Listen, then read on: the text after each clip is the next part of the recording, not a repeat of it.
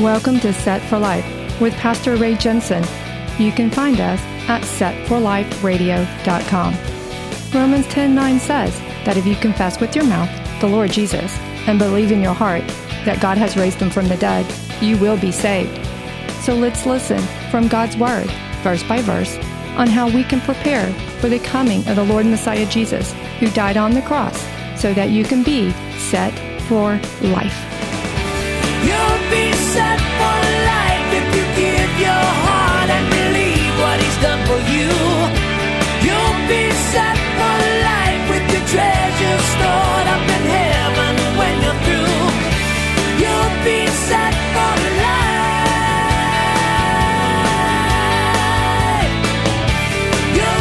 in Nehemiah 10 and verse 1.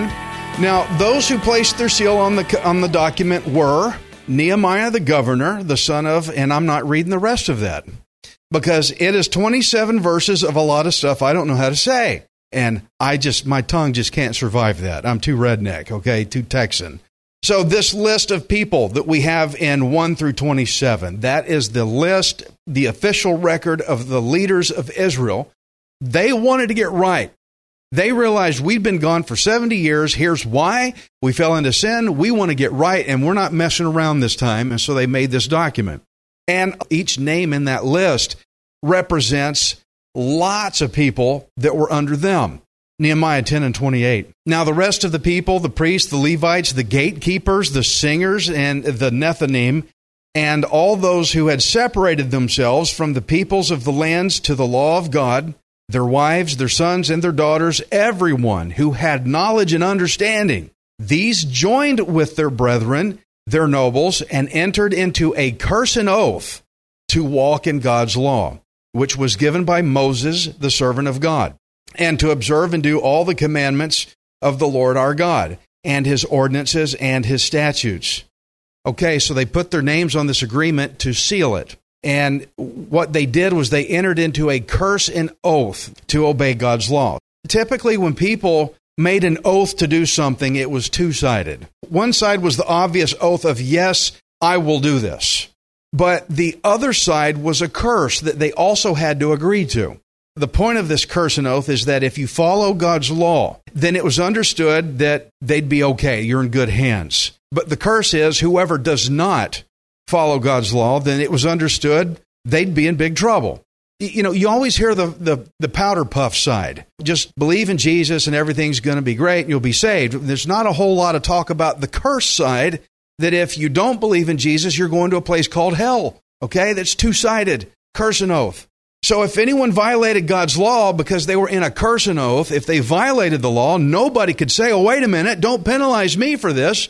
It was already understood up front that the person in violation had to suffer the consequences of their actions because they entered a curse and an oath. Nehemiah 10:30 We would not give our daughters as wives to the peoples of the land nor take their daughters for our sons. They understood the inter- intermarriage with pagans, with foreigners, those who were not an Israelite. That's what got them in trouble with God in the first place. Because we did something God told us not to do. I want to show you again where that where that happened. What kicked the whole thing off was in 1 Kings 11 and 1. It says King Solomon loved many Israelite women. Doesn't say that. He loved many foreign women the daughter of Pharaoh, Moabite, Ammonite, Edomite, Sidonian, Hittite, from the nations which Yahweh had said of the Israelites, You shall not marry them, and they shall not marry you. They will certainly turn your heart after other gods. But Solomon clung to them in love. He, he had to have his sin. I love my sin. God said, Don't do it. Well, I want it anyway. so Solomon was had that attitude. I don't care. And when Solomon did it, it basically showed the whole people, well, if Solomon did it, it's okay for us to do it too. And that's exactly what got them in trouble. And so now this is why the people made this specific point in their commitment in verse 30 that they pledged we will not intermarry again with foreign nations because it was just too much temptation to worship their false gods. And then we're going to start the whole problem all over again. These are the guys that had just spent over 70 years in Babylonian captivity. They were not about to let anybody crank up that mess all over again. They were tired of it. We're not having this anymore. If you insist on doing it, face the consequences. We're not going with you. I gave my life to Jesus a long time ago. I'm going to follow him. I ask you to come with me, but I am not going to walk with you if you decide not to. I'm not doing it. I will not go back to that life ever again. Nehemiah 10 and 31. If the peoples of the land brought wares or any grain to sell on the Sabbath day, we would not buy it from them on the Sabbath or on a holy day, and we would forego the seventh year's produce and the exacting of every debt. The Israelites realized that there were other ways that the foreigners could still mess them up. Even though we're not married into them, there's still ways they could interfere with their holiness to God. So they decided we're not even going to let business deals happen on Sabbath days. We're not going to marry with them. They're not going to mess with our holy days that we're supposed to set apart unto God. So they put a restriction on commerce with foreigners on these special days. It's going to be done God's way, even to the point of skipping crop planting on the seventh year. We saw that they said that they were going to, we would forego the seventh year's produce. So they were going to do the Sabbath day and also the Sabbath year. And I want to show you where this comes from. Leviticus 25 and 3 says, Six years you shall sow your field, and six years you shall prune your vineyard and gather its fruit. But in the seventh year there shall be a Sabbath of solemn rest for the land, a Sabbath to the Lord. You shall neither sow your field nor prune your vineyard. So you can't just constantly harvest year after year after year after year. You got to give it time to rest. Rains will come back. They'll put minerals back down in the ground. It'll revitalize that soil, and then you're going to have a better crop. If you keep pushing it, pushing it, pushing it, you're not getting as much produce out of it as you should. You should let the land rest. So when the Israelites adopted foreign pagan thinking, they got it through their intermarriages it affected honest business practices. They started cheating people out of money. They were looking for every way they could to benefit themselves. Now, if you think of it, somebody that wants to make lots of money, skipping a whole year of crops, that's a whole year's loss, isn't it? If you're thinking just financially. But to the righteous thinking, the one that was willing to follow God's law, they understood that God would bless them and he would make up for what the field did not produce on the Sabbath year. They had to allow the land to rest and revitalize instead of trying to squeeze another year out of it. They were going to have themselves rest, and we're also going to allow the land to rest, even if it meant missing a big paycheck. They had come to understand that the Lord God was their real paycheck. Friends, I want you to understand something. The scripture says you cannot worship both God and money. You can't love both God and money. You got to pick one. They're learning to love their God again. Nehemiah 10 and 32. Also, we made ordinances for ourselves to exact from ourselves yearly one third of a shekel for the service of the house of our God, for the showbread, for the regular grain offering, for the regular burnt offering of the Sabbaths the new moons, and the set feasts for the holy things, for the sin offerings to make atonement for Israel, and all the work of the house of our God. We cast lots among the priests, the Levites, and the people for bringing the wood offering into the house of our God, according to our fathers' houses, at the appointed times year by year, to burn on the altar of the Lord our God, as it is written in the law. So they're going to get back to offering sacrifices again. They're going to get right on that. But we've seen the people agree here that business deals, trades, and agriculture was to give to the Lord Sabbaths. What they produced, not just the land, but they themselves and their work, that was to give to the Lord God. I can really see the Israelites pledging to undo a lot of sinful practices that they had been doing for years. So they were commanded to give towards God's temple. There's a lot of things that went on in the temple, a lot of work. You've got to have all this finances to help the work of the ministry. And I want to show you Exodus 30, where that came from. Exodus 30 and 13, it says, This is what everyone among those who are numbered shall give half a shekel according to the shekel of the sanctuary. A shekel is 20 gerahs. The half shekel shall be an offering to the Lord. So they're realizing, okay, we got to get our offerings right. I'll tell you guys, I was that guy for a long time that would go to church and not give. Or I would, I graduated up to the guy that would go to church and throw a $5 bill in the bucket and feel like I really did something. These people are like, We've got to give to the ministry part of their walk with God. The, the temple work had to be done. We have got to get back to giving this shekel, this half shekel, for the sanctuary. Now, half shekel offering for the temple, the priest could have money to work full time maintaining the, the showbread, it said, on the table of presence. And what was that about? That represented God's fellowship with man. So when you're friends with somebody, you break bread with them. And so having bread on the table of presence in there illustrated that God is always present with man. This bread on the table of presence, that was to show that God is always present, always having fellowship with us, and he sustains us as a friend of ours that needed to be maintained in that temple so that the people could understand who their God is. So the people's giving was also so that the priests could perform offerings, which took a lot of time and it took a lot of skill. And so they wanted to be holy before God, so they had to pay the ministers in the temple, the priest, what they needed to put on the celebrations and the festivals that God told them to keep. In fact, we're going to see later in chapter 13 that somebody had to deal with this problem of the priests not being properly funded. People were not giving to the house of God, and the priests were suffering for it. Now, me as a pastor who does this full time, first off, I don't get any more money if you put more money in the box. You'll notice at the end of every service, I don't go to that box. I have two people that go and account for every cent that goes in there and they tally it up and they sign on it and put it on a sheet, I am not allowed to go back there and go, hmm, what, what went into the box? Because that's a temptation. It looks wrong for a minister to go back there and, and pocket some money and nobody knows. I'm not going to get nowhere near that. So we have a system. I designed it in the rules of this church. The pastor does not touch that box. The accountants and, and uh, called people will go and take care of that money they will account for it and they throw it in the bank. I never see it. Okay. I just get my paycheck and it's the same every time. I just wanted y'all to be clear on the system I had put in place that, that's going to be in this church as long as it exists. But this was a problem back then. The priests weren't getting enough money. They were not being funded for all of the work they had to do. And I want to show you what damage it caused because the priests were not getting the people's half shekel offerings that they vowed we need to start giving these half shekel offerings. I want you to look at the problem they ended up in. Nehemiah 13 and 10 says, I also realized that the portions for the Levites had not been given them. For each of the Levites and the singers who did the work had gone back to his field.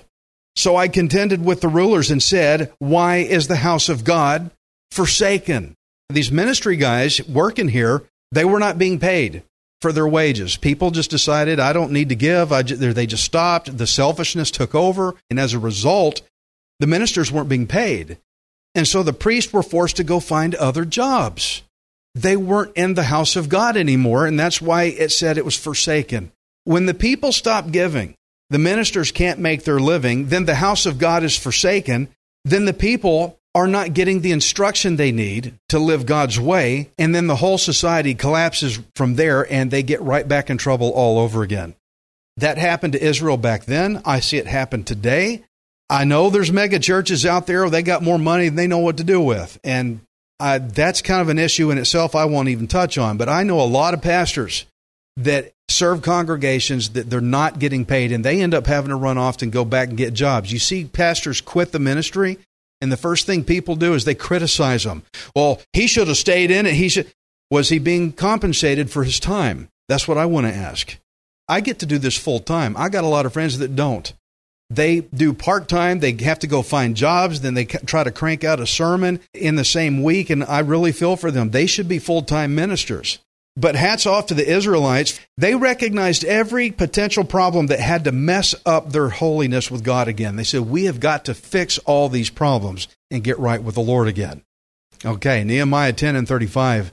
And we made ordinances to bring the first fruits of our ground and the first fruits of all fruit of all trees year by year to the house of the Lord, to bring the firstborn of our sons and our cattle, as it is written in the law, and the firstborn of our herds and our flocks to the house of our God, to the priests who minister in the house of our God, to bring the firstfruits of our dough, our offerings, the fruit from all kinds of trees, the new wine and oil, to the priests, to the storerooms of the house of our God and to bring the tithes of our land to the Levites, for the Levites should receive the tithes in all our farming communities. See what they're saying? The priests should be given what they need to do the work. They needed all kinds of stuff, all kind of things to put on the, the sacrifices, right? To have the storerooms filled up so that when the celebrations hit, so they could do the, the sacrificial work. They're not required to go get this themselves. The people have to bring that so that the priest could then do something with it the way God instructed. That's up to the people's giving. They're getting things right. And, and I want you to notice something here. The word tithe was mentioned, and I just want to address something real quick. I have caught more flack over the word tithe than almost anything else that I've ever had to deal with in this church. It's one of the top five big problems. When we do a giving verse and it has the word tithe in it, some people get caught up in this. Well, that was Old Testament. That was a tenth, and we don't. We're not bound by that anymore. And the- theologically, that's probably correct. We're not demanding a tenth. We're demanding what God puts on your heart. That's what God demands, is what God puts on your heart. It could be 5%, it could be 30%. I don't know. That's between you and God. We're not going to be legalistic and tell you that you have to put an exact amount and throw that in the bucket. There was a time recently we had a, a, a, verse up there that said something about tithe, and I got the most hateful, nasty emails that I've ever gotten from an individual that just raked me over the coals and told me I was a false prophet and I was going to hell and all this kind of stuff because I was trying to push legalism on the church. So I just want to say this is let's just put it in our context for today of giving, but at the time then they were required to give a tithe, okay, a tenth. Tithe is not the same as just your your giving offering. It's a very it's it's giving, but the tithe was an exact amount that they had to do according to the law. I just wanted to throw that out there so y'all understand I see a difference in this and I'm not throwing legalism on you. Give me your bank account and I'm going to pull a tenth out of it and that's what you're going to do. I've had churches in the past before that wanted to see my bank statement so they could tell me how much I was giving them. We're not going to do that here. You give what the Lord puts on you to give, and we're going to let it be at that, okay? So they're getting right. Getting, giving the first fruits of their crop and the firstborn sons and the firstborn of their animals. I know you saw that. what? what does this mean? Uh, th- those of you in here that have a firstborn son, okay, we get him. He needs to come up here. I got work for him to do. I'm just playing with him. Just playing with him. But what does this mean? Okay, well, if we understand that their shekels, their crops, and their animals were to be dedicated to the Lord's service, then we should understand their firstborn sons were to be dedicated to the Lord also. Exodus 3 13 and 2 says, Consecrate to me all the firstborn, whatever opens the womb among the children of Israel, of both man and beast, it is mine. Eldest sons were to be given to special service to God as the first of their produce. It's not just the first of the produce of your land, but of your children. This is how service work to God was kept alive and going. There's plenty of people around, there's plenty of resources around that we're reading about, both in crops and in finances, to get, be given towards the ministry work. Friends, when a whole society functions like this, the body of Christ is absolutely fantastic. It is incredible. I can imagine the, the festivals they do. We did the best we could for tabernacles. You know, we put a little tabernacle up here and we had a hallway full of food. We did the best we could. But when a whole society does this, can you imagine how big that was? Man, I'd love to have been there for that. We already read that whenever they did not support the priest, then they had to leave and go find other jobs which left God's house forsaken.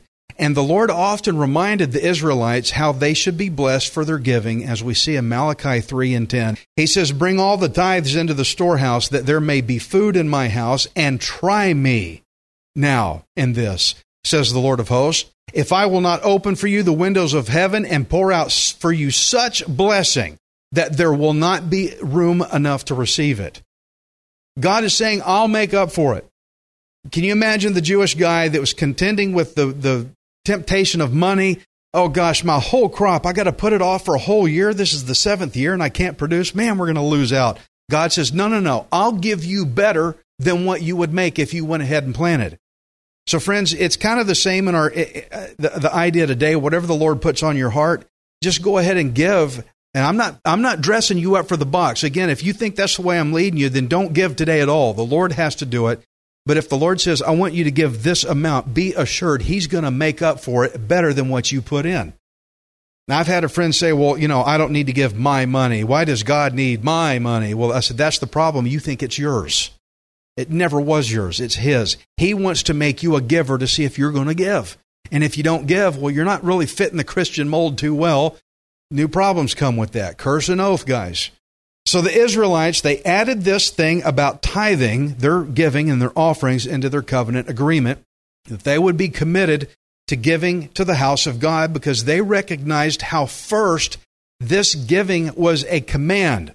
They had to do it. I always capitalized on this. Those of you who are in the military, if your superior officers told you to do something and you said no, what happened? You probably got in really big trouble. The penalty was real bad, and you never told him no again. so they realized God told them, You're going to do this. This is a commandment. So they had to do it. But also, they realized how vital it was in their relationship with the Lord. If we're going to walk with the Lord, we have to do what he says. And this is a big problem we have today is people think they can do whatever they want and that God's going to be just fine with that. You have to do what God says if you expect to walk with him right. Nehemiah 10 and 38. And the priest, the descendant of Aaron, shall be with the Levites when the Levites receive tithes. And the Levites shall bring up a tenth of the tithes to the house of our God, to the rooms of the storehouse. For the children of Israel and the children of Levi shall bring the offering of the grain, of the new wine, and the oil to the storerooms where the articles of the sanctuary are, where the priests who, who minister and the gatekeepers and the singers are, and we will not neglect the house of our God. You see how tithing has to do directly with neglect. Not tithing is neglect of the house of God. I'm just telling you what the book says, okay? I'm not hurting for money. I'm not speaking out of desperation here today, okay? Don't misread me. I just want you to understand where they were in this. They said, We're, we're going to do all this stuff. It has to be done, otherwise, it's neglecting the house of God. So, this was to help with the priest's needs for their work. But the final statement we will not neglect the house of God. This was Israel saying, We are going to get back to doing things God's way. We realized how doing things our way is no good. I know every single person in this room who has been saved. You know that anytime you did things your own way, it never worked at all. It got worse. You had to do things God's way, and you find out there's a lot better blessing in that. That's what Israel is saying. We got to get back to God's way. The temple had been neglected, which is proof of a people who have neglected God Himself.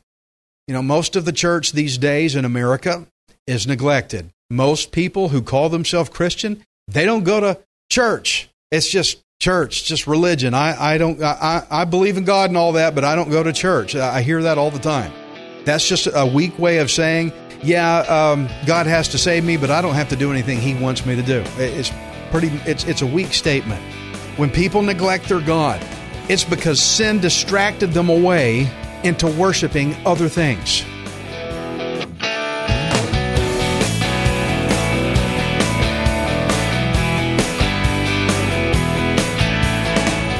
You for listening to Set for Life.